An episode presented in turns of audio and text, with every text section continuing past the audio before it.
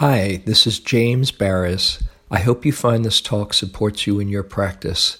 If you'd like to support my teaching, you can use the donate button underneath my picture on Dharma Seed to do that. Your support is greatly appreciated.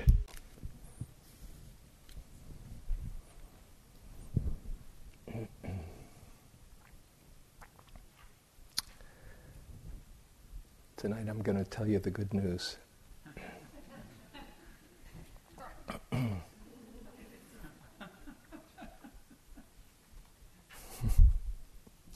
This is a path of happiness.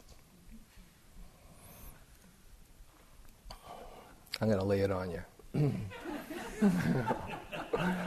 I know you're saying, no, joy, I'm in suffering. I like my suffering. Let me get into the first noble truth. Let me get into the second noble truth. This is a path of happiness. The Buddha was called the happy one. He said, go for the highest happiness, and you'll get all the other happinesses along the way. Just understand where happiness really lies, and then go for it. The Dalai Lama starts out his book, The Art of Happiness. The purpose of life is to be happy. It's a great way to start a book.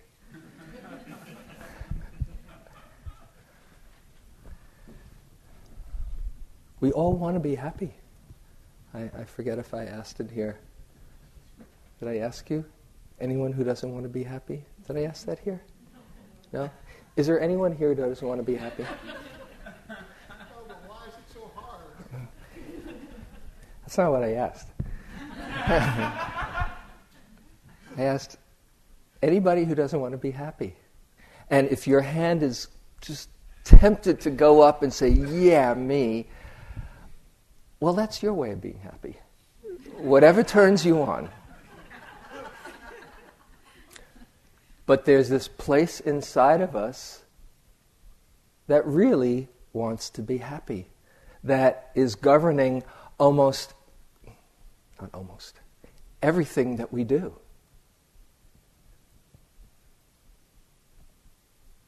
And so let's just call it like it is and see if we can activate that place that's coming from the deepest caring for our well-being, even though it gets misguided and confused and does things that lead us anywhere but our happiness.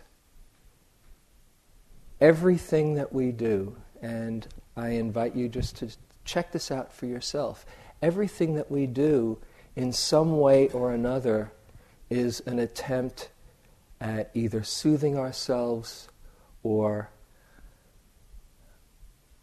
bringing about greater well-being, or in our confusion, doing things that we think we should do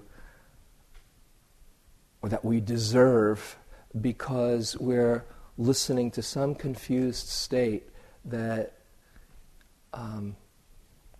turns us in a strange direction, but that we yearn. There's something, even if you get caught up in the fears and self-judgments and the ways that you seem to sabotage yourself, you're here.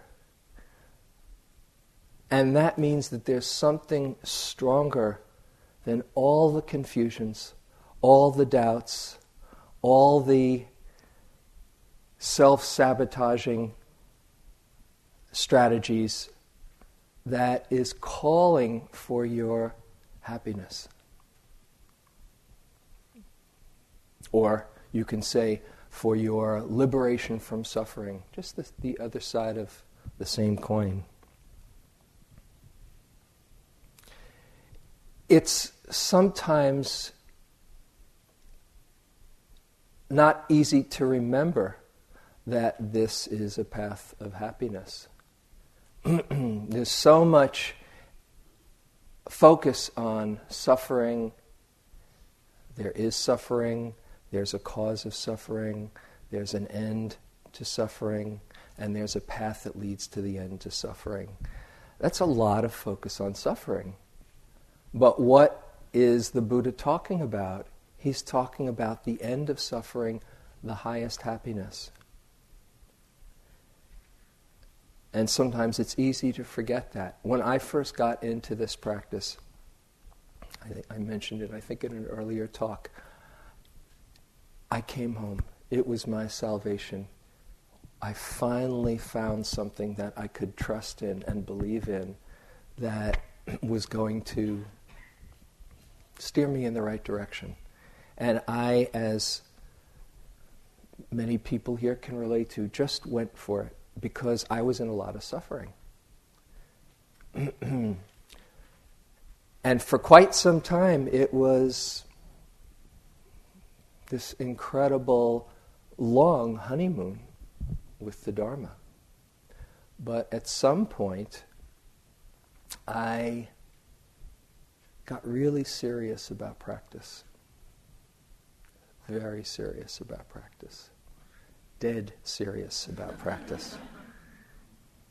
And it became solemn and somber, as I mentioned in that, I think, a previous talk, meeting Punjaji. You know, why is your emptiness so much more fun than ours? Because I had gotten very somber, and actually that was a turning point that broke that trance that I was in. And when I reclaimed my joy, because even when I was in suffering before I came to the Dharma, there was a place in me that did love life. And when I reclaimed it, when I got back in touch with that natural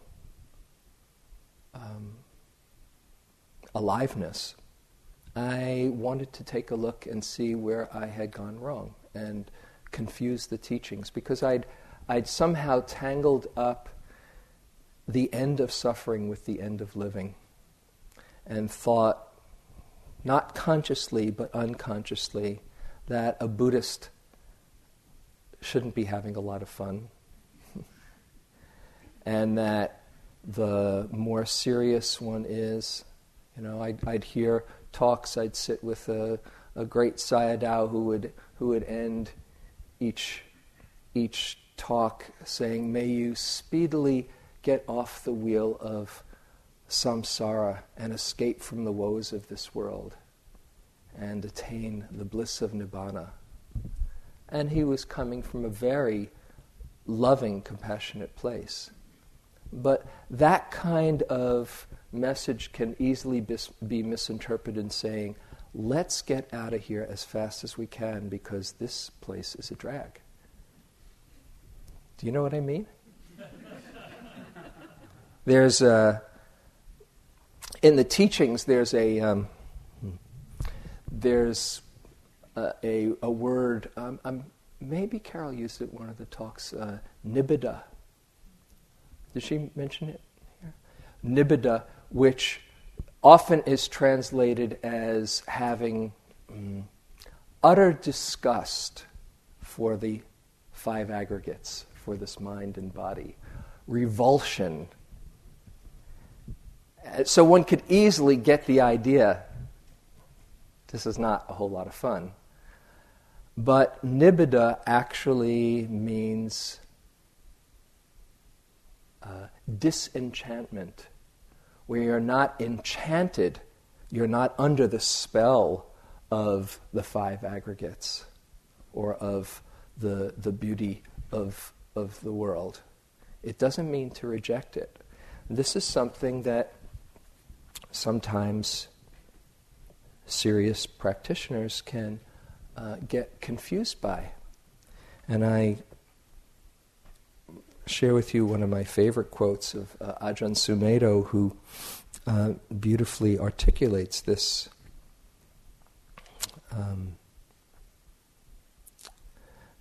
this issue. He says, "Sometimes in Theravada Buddhism one gets the impression that you shouldn't enjoy beauty. If you see a beautiful flower, you should contemplate its decay. Or if you see a beautiful woman, you should contemplate her as a rotting corpse. This has a certain value on one level, but it's not a fixed position to take. It's not that we should feel compelled to reject beauty and dwell on its impermanence and on how it changes to being not so beautiful and then downright repulsive.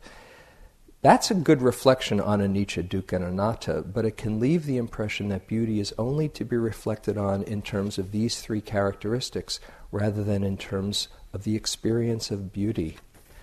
People who can't see the beauty of the good or the true are really bitter and mean. They live in an ugly realm where there's no rejoicing in beauty and goodness and truth. But once you have true insight, then you find you enjoy and delight in the beauty and the goodness of things. Truth, beauty, and goodness delight us. In them we find joy.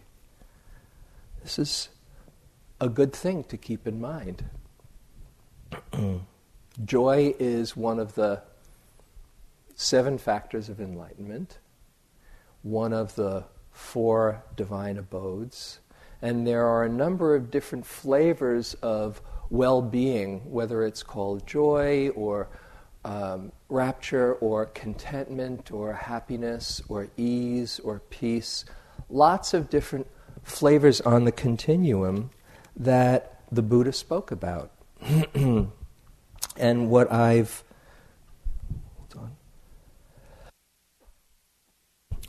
done is take a look at the teachings and just see what the Buddha does say about happiness. And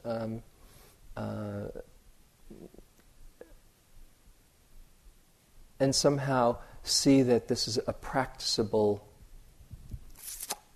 path, not just on retreat, but in daily life as well. And 3 particular teachings of the Buddha strike me around this cultivation of well-being, happiness, joy. One is, as I think was mentioned already, the teaching on wise effort, where he says, guard against unwholesome states that haven't yet arisen, overcome unwholesome states when they have arisen. We've been doing a lot of that. Guarding against here, we have a very protective environment where we're not besieged by a lot of things that will trigger off our wanting, although it still happens, doesn't it? And when the unwholesome state arises, we have lots of different strategies, from mindfulness to metta to spacious awareness to lots of different ways to work with and overcome the unwholesome states. Then he says to cultivate wholesome states when they've arisen. Sorry, when they haven't yet arisen. That we do the metta, or now we're doing mudita, or compassion, and you're planting those seeds in the mind and in the heart. Even if you're not feeling it, you're planting that intention to cultivate that wholesome state. Or when you practice mindfulness, even though it seems like it's a remote possibility, you keep on bringing your attention back. Like I said, manual labor. Okay, come on back. And after a while, mindfulness does get cultivated, starting from that intention. And then he talks about when a wholesome state is here, that is, a state that leads to well-being and to happiness, to maintain and increase that wholesome state. He says this is a good thing. That's one of the 4 wise efforts, to maintain and increase wholesome states when they've arisen.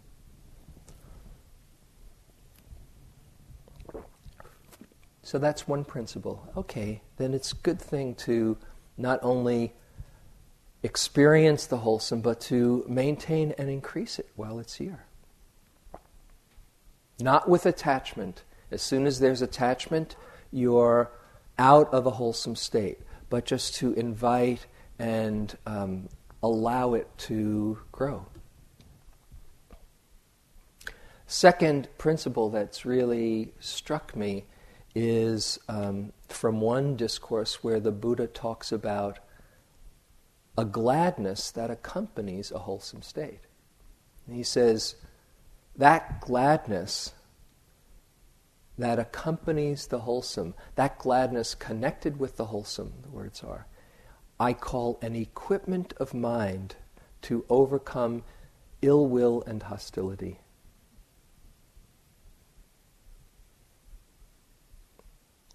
And when one feels that gladness, one delights in the meaning, one gains inspiration in the meaning, inspiration in the Dhamma, and the heart opens and gladdens.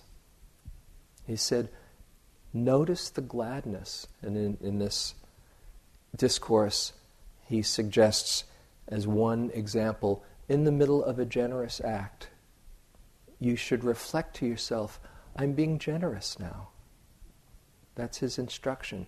Reflect to yourself, oh, I am being generous. Not to take ownership and say, how wonderful, gee, I'm such a generous person and I hope everybody sees. But rather to feel how good it feels as generosity moves through us. That uplifting feeling of goodness. We access the goodness that's right inside and it inspires us. So to experience the gladness connected with the wholesome. And then a third teaching that's been mentioned here already that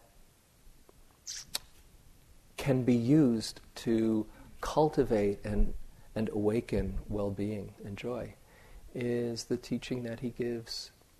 Whatever one frequently thinks and ponders upon, that will become the inclination of their mind. And if you frequently think and ponder upon and experience the gladness connected with the wholesome, if you frequently think and ponder upon how amazing it is to be alive, how there's really goodness in people if we look hard enough sometimes. If we look, it's right there.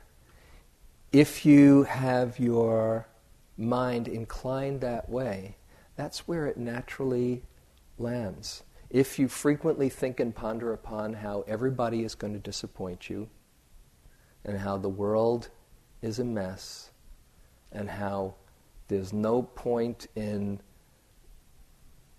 doing anything because it's all going to pass anyway, that's where your mind will land and will naturally be inclining to. You can choose, that's what he's saying. Whatever we frequently think and ponder upon will be the inclination of mind. So if you frequently cultivate wholesome states and connect with the gladness of them, then you are awakening well-being.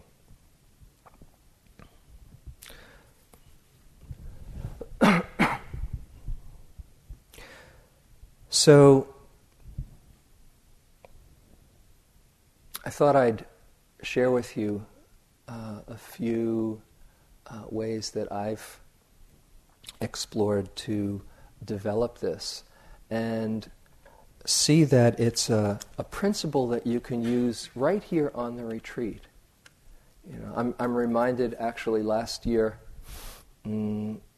there was somebody who was sitting on the retreat who I've known for quite some time, and she was just in the thick of it. And she came into an interview. I was up by the council house, and she came in, she just said, it's all bad, basically. My body hurts. She was going through a lot of body dukkha. My mind just can't get out of it. I just don't see any end in sight. And it's just one horrible moment after another. And I was really, she was very sincere, and I was really, touched by her. And I sat there and I said, let's see in this moment, is there anything that's not miserable about this moment? And she got quiet. I said, well, just sit here for a few moments. And she felt the fire. You know, that's the cool thing about interviews up there. And she said, oh, that fire is really, it's really nice. It's warm. It's kind of comforting. I said, what else? She said, well, I kind of feel it, the glow just spreading around my body. What else? Well, now my body's relaxing a little bit. What else? And she just started naming all the pleasant moments in her experience that she'd been missing. And I said, you know, I think it's time that maybe you've gotten very good at noticing everything unpleasant around you. See if there are moments of pleasantness that you can see in there as well. It was amazing when she started looking for it. They were everywhere. And it really shifted her whole retreat. Not to pretend that there aren't real difficulties to open up to. But if you're only looking at the sorrows, you know, you hear the expression, the 10,000 joys and the 10,000 sorrows. If you're only focused on the sorrows, there's no room, there's no space to hold it all. We get overwhelmed. But if you can see and open up to the goodness in life as well, then you have the energy to deal wisely and skillfully with the hard stuff. So, some wholesome states. The first key in awakening well-being is to incline the mind that way, to have the intention to connect with your heart and be happy. And most people don't put it in the center of their life. They might think, oh yes, I want to be successful, I want to be a good yogi, I want to whatever, but if you really get in touch with, I really want to be happy, that kind of changes everything. And if you can get clear on why, what it is that really inspires you, then that up-levels the whole experience. This is when I think Carol was talking about clear comprehension of purpose. To get clear on what moves you, what your intention is, why you're sitting, why you're doing what you're doing, then anything can happen as you get in touch with a decision to change. This is from Martin Seligman, who is the father of positive psychology.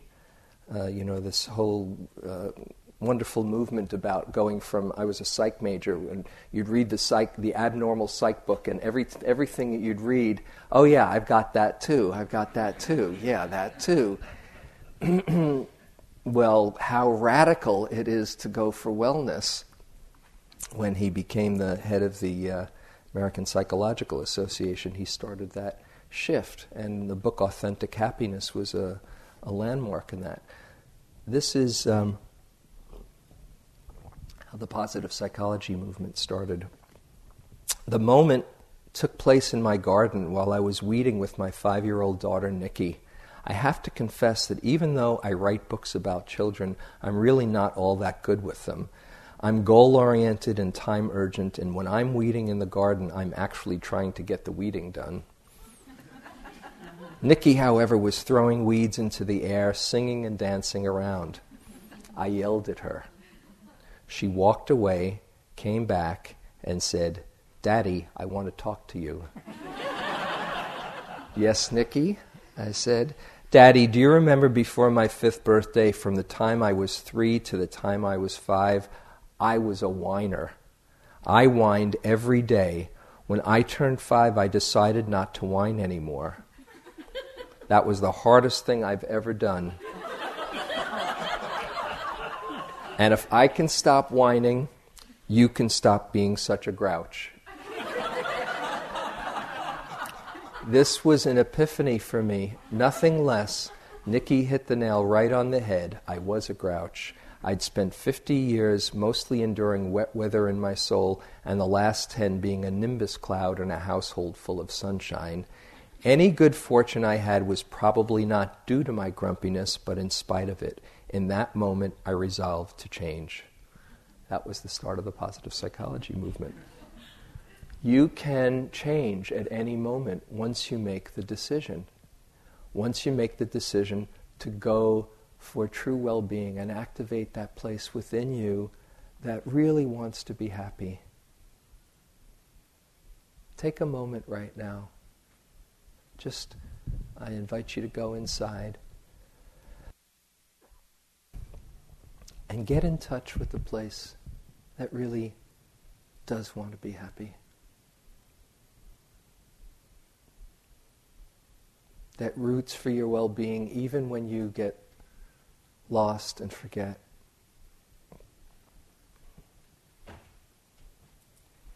That keeps you sitting here, walking and doing this practice, going through the hard stuff. It's a very pure, beautiful place.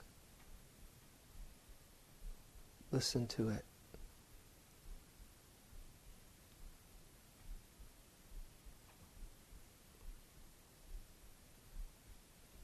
Just see, is it true?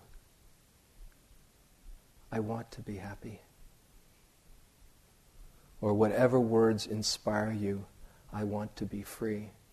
I want to fully awaken my heart. I want to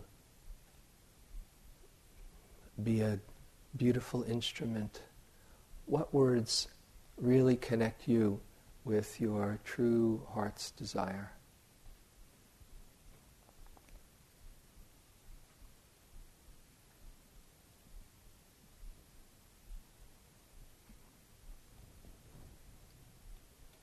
And if you can connect with it, intention is making the heartfelt decision to do your part.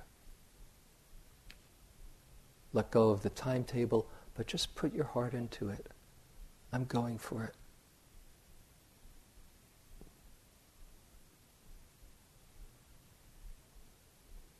Not wishing or hoping, but just deciding to do your part. Because you really do want genuine happiness.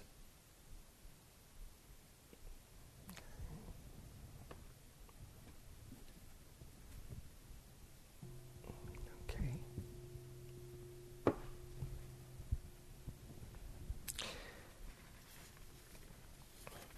So you have the intention, clear comprehension of purpose. And then the great tool of well-being, what we're practicing here, mindfulness. As the Buddha said, the most wonderful, most direct way to overcome sorrow, lamentation, grief, despair, and realize the highest happiness, the establishment of mindfulness. Because mindfulness is unique among all the mental factors that we have in that it cultivates all the other wholesome states, all the other wholesome mental factors, and it weakens all the unwholesome ones. How amazing that is, isn't it? When you think about it, what could be, it's like this great secret that was here all along for us that the Buddha discovered under the tree. This is the way. Amazing, this great secret. Oh, you just have to pay attention in a very kind and present way, and life reveals itself to you, and your heart opens, and your confusion lessens, and you can wake up to complete freedom. How amazing! It cultivates all the wholesome states, and it cuts off the unwholesome states. Every moment of mindfulness counts. And even more for the purposes of awakening other wholesome states when you're present for them, when you have an experience of well-being and you turn your attention to it, then it amplifies it. This is done in working with the jhanas. If you happen to feel some joy and you turn your attention to the joy and just get very focused on that, the mind can become completely absorbed in joy or in love or in compassion. And it interrupts, it wakes us up from our confusion. Here's a story I want to read. I love it. From this good book I've just come across.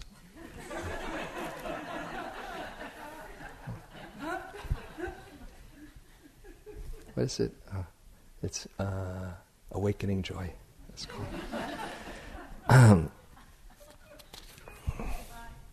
Who's it by? James Baraz and Shoshana Alexander.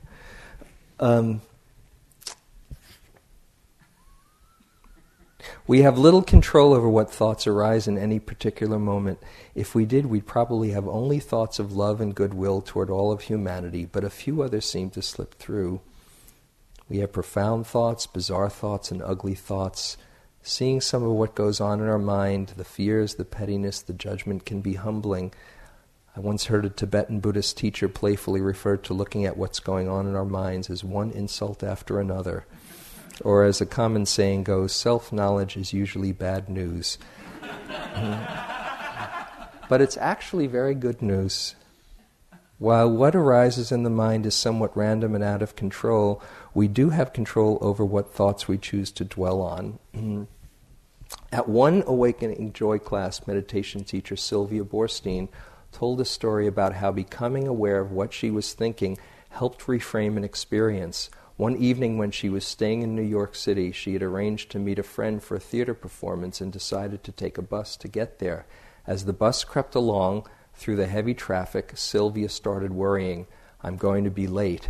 I'll miss the curtain. My friend will worry about what happened to me. I shouldn't have taken the bus. The subway would have been so much faster. Figuring she could walk faster than the bus was going, Sylvia got off. And of course, as I'm walking, the bus passes me by. And now I'm thinking I should have taken a cab. Sylvia's been meditating for years, but she's also, by her own admission, been fretting for years, so is an easy reaction to fall into. She describes running down Broadway in high heels with a cold wind whipping around her. And then, all of a sudden, I have the thought, what am I doing? Oh, I'm grumbling. That's a moment of mindfulness. Up until then, I was caught up in a habit-driven narrative, an editorial comment about what was happening. The moment at which the mind says, Sylvia, you're grumbling, the lens switches, and suddenly the truth of that moment is, I'm a 71-year-old woman running down Broadway in the middle of winter in high heels. That is far out. That's an extremely fortunate thing to be able to do. It changed everything. I felt proud, and I actually hoped a lot of people saw me.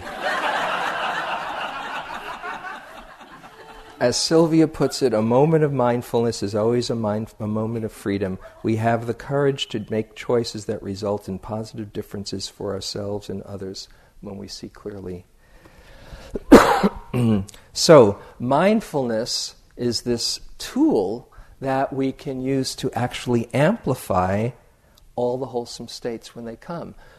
I would encourage you, as you're going through the day, and you happen to have an experience of well-being, there's calm, there's joy, there's love. It's not cheating to turn your attention and notice, what does this feel like? Really let it in. Not with attachment, not with, oh my God, I hope it never goes, this is so cool. Then you just cut it off. But if you just explore the landscape of well-being, this is maintaining and increasing the wholesome state. Very skillful. Another wholesome state that we've talked about is gratitude. This is a very powerful doorway to well-being and joy. And it's really mindfulness refined, where you are... One way to think of mindfulness is you're appreciating the moment. It's such an amazing show that's right here. How is that all happening? How is it that you're breathing? How is it that your body knows what to do to heal? It's all just so amazing. And if you can refine your awareness and see this amazing show, the heart opens naturally. It's so common for people, as a retreat goes on, to just be filled with gratitude. Isn't that amazing? You know that experience. I'm sure everybody here knows that experience, you know, on your better days. Right? Wow, it just opens up. I think I said, you know, about the satellite dish. I mentioned that here, didn't I? You know, as your satellite dish is open, it's like there's room for more. And when you have that openness, then there's space to let all the hard stuff move through.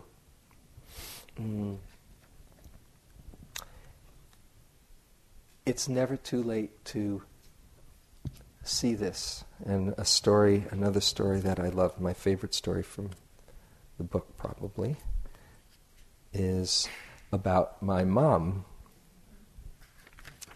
who is 91 now. And 2 years ago, as I was writing a lot, I was writing about gratitude, and I came down to visit her in LA, and I had this copy of Greater Good magazine, which is a wonderful journal about well-being and altruism and all this new scientific research, all about the benefits of gratitude. It boosts your immune system, you're more active, loads and loads of research. And she was really impressed. You know, I said, what do you think of that? She said, that's pretty neat. And she, as I mentioned before, she's a worrier and tends to see things on the negative side. And I said, isn't this great, Mom? You know, just imagine if, you know, how much healthier you get if you could get into that habit. She said, oh yeah, that would be, I know my life is blessed, but you know, I've been doing it this way a long time, so I don't think there's any hope for me to change. So we played a little game. We were playing Scrabble as this conversation was happening. I said, oh, let's play a game. She's really good at Scrabble. Sometimes kills me in it, and loves every moment of it. Sometimes I beat her, but... And I said, well, look, how about if every time you say something that's wrong, you make a complaint, I just remind you, I say, and I say, and you say, oh, and my life is very blessed. She said, okay, let's do it. She's a gamer. She's pretty cool. If you've met my mother, some people here have. She's a pretty interesting character. And that week I had lots of opportunities to retort as the complaints rolled off her tongue. You know, oh, it's so cool here in Marina Del Rey. Oh, it's so cool, you know, today, you know. Oh, and my life is very blessed. You know? And it was a lot of fun. We really our week was great. It was so great. And she kept up with it. I called her a lot after I got home to kind of remind her of the game. And amazingly, it took hold. My sister came home 3 weeks later and said, "What did you do to Mom?" This is true. And she wasn't particularly thrilled with it, actually, but because she has that. But she got used to it. A number of months later, 7 months later, she wrote me a birthday card. We always write poems for our birthday. And this is a poem that she wrote. She just kept up with it. And every conversation was, "I'm so blessed. My life is so blessed." I was stunned, right? This is a poem, which in the interim, she was, her eyesight started to go. Fortunately, it's gotten better because she has the kind of macular degeneration that can respond. So that's another kind of blessing. But during this time, it was going down. 90 is just fine with me. I no longer rant and rave about where the world is heading and my exclusive job to save. I wallow in contentment and know that I am blessed, awakening to the joy of living at its best. I'm happier than I have ever been and truly mean each word. The thoughts that caused the worries now all seem so absurd. Though my eyesight has been dimmed, I see clearer than before. The glass is not half empty, it's overflowing to be sure. This is kept up. Actually, a number of months ago, she was talking about how blessed she is. I said, "Boy, you are so positive these days." She said, "I'm having so many positive thoughts, it's positively exhausting." She gave a talk recently about how I'd ruined her life because she'd been a kvetcher and a complainer her whole life, and it's in her genes, and now she doesn't complain anymore, and she's happy.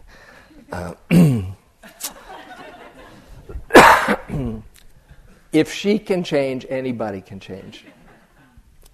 But feeling the opening of gratitude and actually focusing on it, there you are, awakening joy. Let's just take a moment. Think of a blessing in your life. Somebody or some circumstance, some gift you've been given. And if you can have an image of it, so much the better for that blessing, that person or that situation. And just say silently, "Thank you," with your heart, to life with that person. Thank you.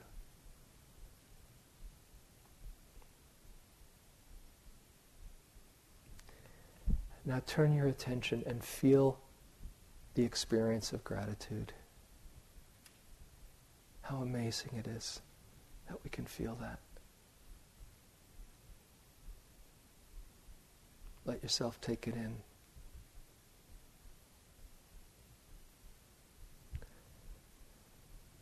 One more.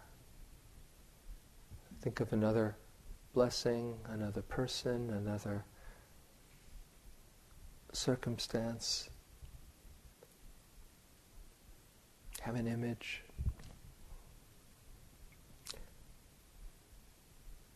Thank you. Say thank you inside. Let yourself feel it.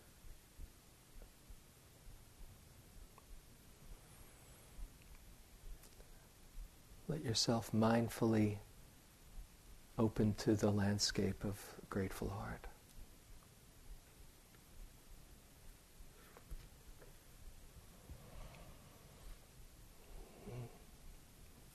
This is good. This is an okay thing. This is maintaining and increasing a wholesome state, just tuning into the gladness with it. The gratitude allows us to open up to something that we've been talking about a lot here on the retreat, which is how to deal with the hard stuff. Because life is hard sometimes. It's the first noble truth. And so I'm not talking about living in denial, but I think you've seen by now that when the hard stuff comes, there's ways that we can open up to it and work with it that don't overwhelm us. And in fact, the curious thing is that opening up to our suffering, as the Buddha said, I teach about suffering and the end of suffering. And when we open up to our suffering and learn that we have the capacity, just even a little by little, then we can find a place of courage and compassion and wakefulness that gives us tremendous confidence. And in one of the lists of the Buddhas, he talks about how suffering can be a causative factor to awaken faith. And faith can be a causative factor to gladden the heart.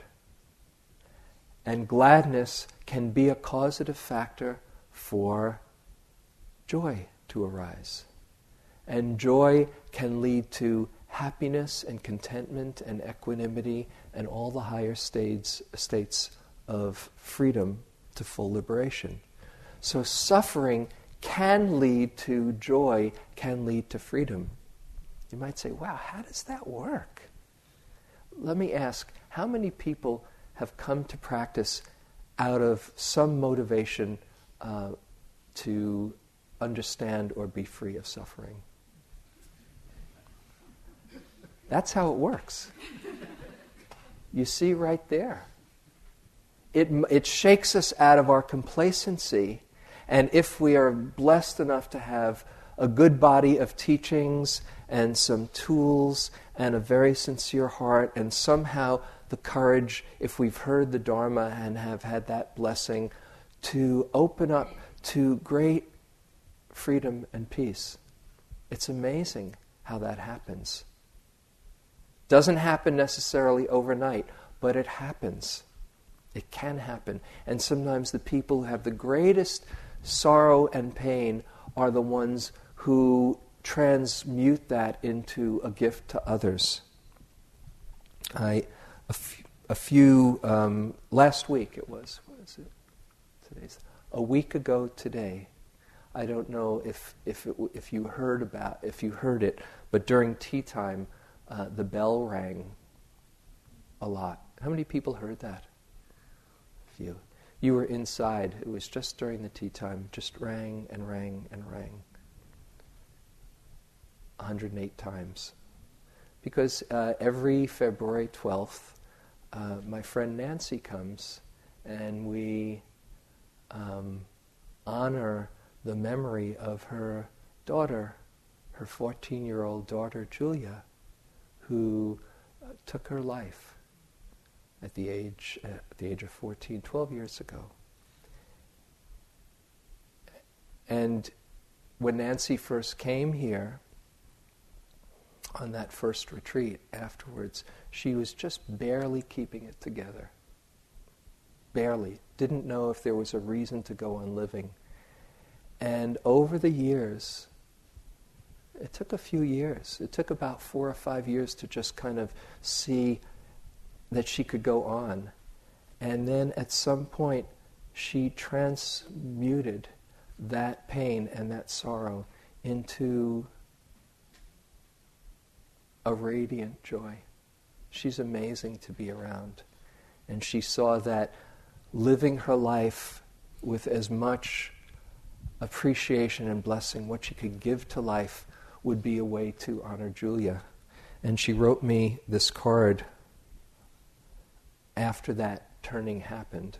She started working with people, which she does now, working with parents of children who've died, many who've taken their life, not exclusively, but many.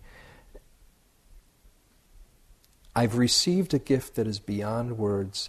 I've witnessed my deepest despair, the darkest, most wounded quarters of my heart, and learned not to flinch or back away. I rested in love and even tasted joy, all the while knowing the sorrow of my loss. A few days ago, I held a bereaved mother in my arms as she sobbed. She had lost her son to suicide. I held her to my heart as she held on for dear life, and as I rocked her, it was as if I was rocking Julia, rocking myself, rocking the broken hearts of all beings.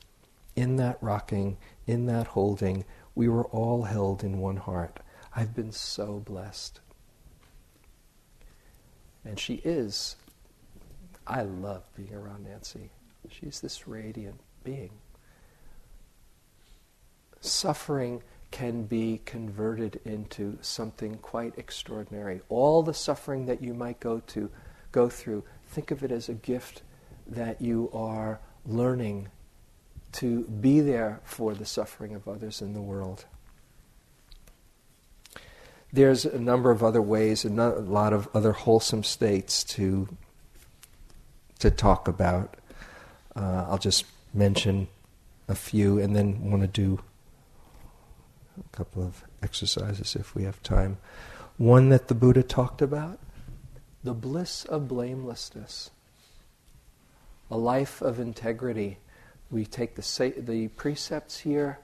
When we are in alignment with our heart and with our goodness, then there is a great feeling of ease. And here's a, if I can find it, a beautiful... Oh, yeah. The Buddha saying, for one who leads a virtuous life, it is a natural law that remorse will not arise. For one free of remorse, it is a natural law that gladness will arise. For one who is glad at heart, it is a natural law that joy will arise. That's how it works. Every time you act with integrity, don't just say, oh, well, that's the way I'm supposed to be. When you're faced with a tough choice and somehow your heart goes the good route, let yourself feel the wholesomeness of that. Let yourself feel how good it is to align yourself with your highest values, so that the natural law of gladness arises and joy arises. You might think of something that you've done in your life that really had integrity to it, and let yourself be inspired, be touched by your own goodness. Last time I spoke, I talked about the joy of letting go, of contentment.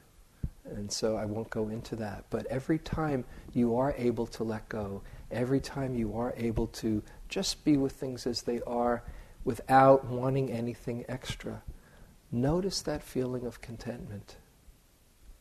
Let the gladness of the wholesome open your heart, where you don't need anything more in this moment, either to be taken away or to add. It is just what it is. How wonderful. What a beautiful, full feeling that is. There's, of course, the joy that comes from an open heart, loving kindness. Loving kindness with ourselves, loving kindness with others. It starts with ourselves, though. This is not self-indulgent, as the question came up, and it's a very common question. How can I be wishing my own happiness? You know, this is a very important thing to do, because until you can see your own goodness and wish yourself well, you will be looking for others to validate you. So to see your own goodness, and I think I'd like to share an exercise that I like to do about metta for self, that I learned on, that I came to on one metta retreat. I was sitting for about 6 weeks doing Brahma Vihara practice, and I was doing metta for self, and it was kind of okay. I wasn't beating myself up. It wasn't really juicy or rich, but I was okay with it. And then all of a sudden somebody came to my mind who I knew really loved me. I said, well, gosh, if I could see what that person sees, it would be a whole lot easier. And I thought, oh, well, what does that person see anyway? And that's when I came in touch with this practice. So you might try it on this for a moment. Bring someone into your mind who you have a lot of love for, that you share. Just imagine they're right here with you. And feel that special energy that flows between you.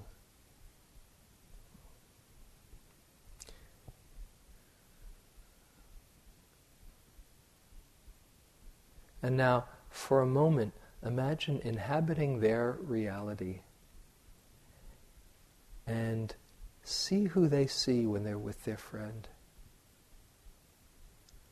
Why do they enjoy being so much with you?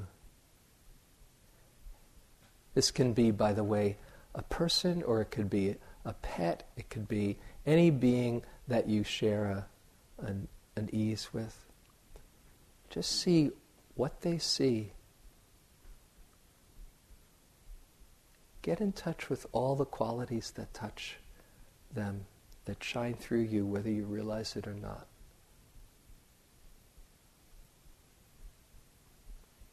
As one poet says, drink yourself in. See if this person is worthy of love. And then send her or him some. May you really be happy.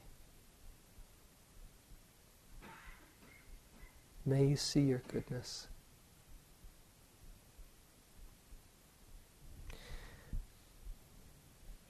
And then let your consciousness come in from the inside and stay connected with that and send that to yourself. May I be happy and open up to all the goodness inside. Share my love well. Notice how it feels just to wish that for yourself. Okay, you can open your eyes if you like. If you got just a glimpse or more of what your friend sees, just raise your hand. I'm curious. Oh, good. Well, if you raise your hand, as I like to say, the jig is up. You can't pretend. You can't pretend you're not worthy of love. And you would be very delighted if you met yourself. Just imagine meeting somebody who got all your jokes, who understood your take on the world, who really got it, right? How would you feel about meeting somebody who completely, really understood you? You'd be tickled pink, wouldn't you? It's just from the inside, it's hard to see that. There's one person that gets every joke that goes through your head. But they're just inside you. See who you are. You love yourself. Looking for the good inside and outside, that's a secret of awakening well-being. Because it's right there if we look for it. And this is a main practice that Neem Karoli Baba, how he mentioned, Maharaji, gave, that I've taken to heart for many years now. Keep looking for the good. Even when you see all the awful stuff around, when you look for the good, that's what you draw out. If you're around somebody who you know is seeing all your flaws and looking at how awful you are, how do you feel? Flawed, right? Somebody else might see all your flaws but sees how beautiful you are. How do you feel? Beautiful. We can draw that out of each other. The last thing I'll mention, there's lots of other wholesome states, is a feeling of compassion and giving to life and connecting with others and loving and mudita like we did today. But the last wholesome state I'll mention is not so much one that you cultivate, but one that that comes when you stop doing everything. It's the joy of being, which is available to us all the time. When you stop trying, when you stop making anything happen, when you're fortunate enough to just be awake and be present for life, then that natural, pure awareness shines through you. And it's not busy saying, oh, you're not good enough, if only you'd improve. There's too much of an interesting show going on to be occupied with that. It's just revealing, life is revealing itself to that awareness and that open heart. And that's who you really are. As Nyoshal Kempo says,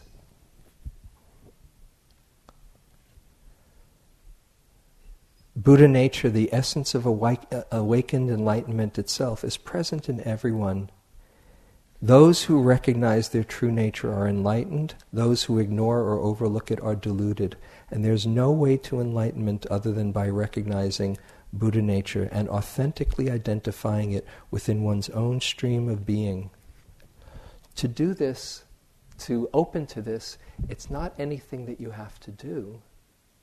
It's in the not doing, in the not getting caught up in I and me, that pure being just shines through. How fantastic, how magical, how mysterious. This has been here all the time, and we've just missed it.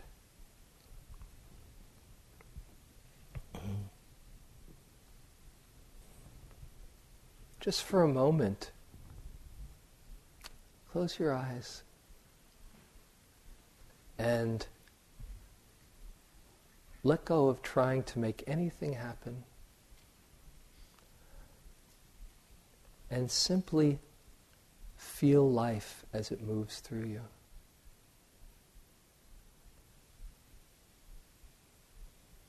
Let yourself relax as completely as you can and just feel aliveness.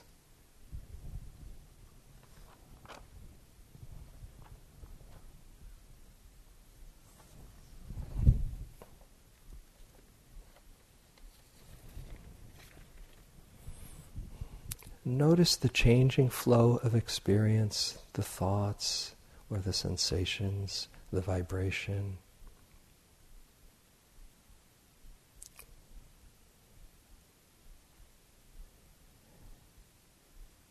And then become aware of that which knows the experience.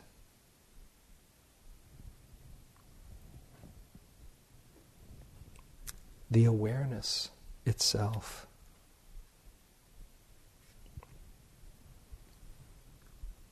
And let yourself rest in that natural awareness.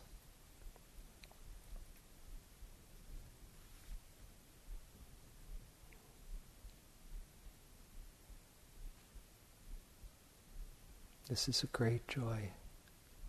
It's here for us all the time.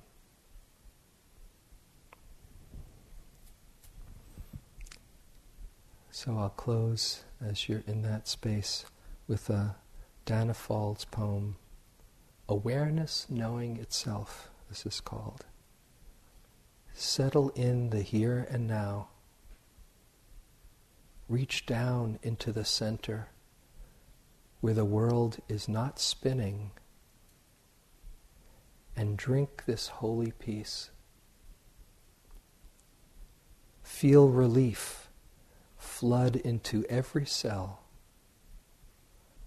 Nothing to do, nothing to be but what you are already.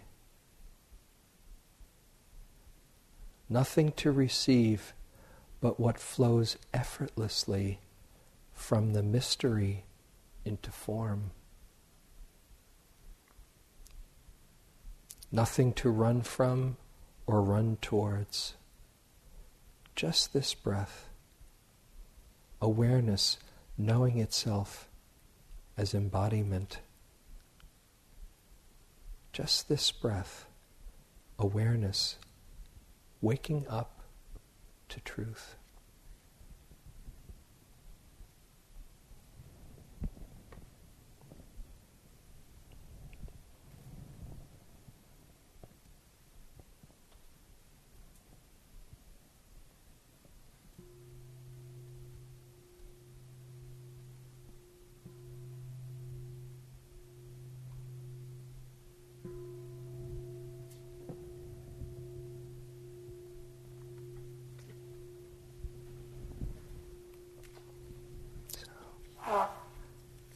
Thank you for your attention.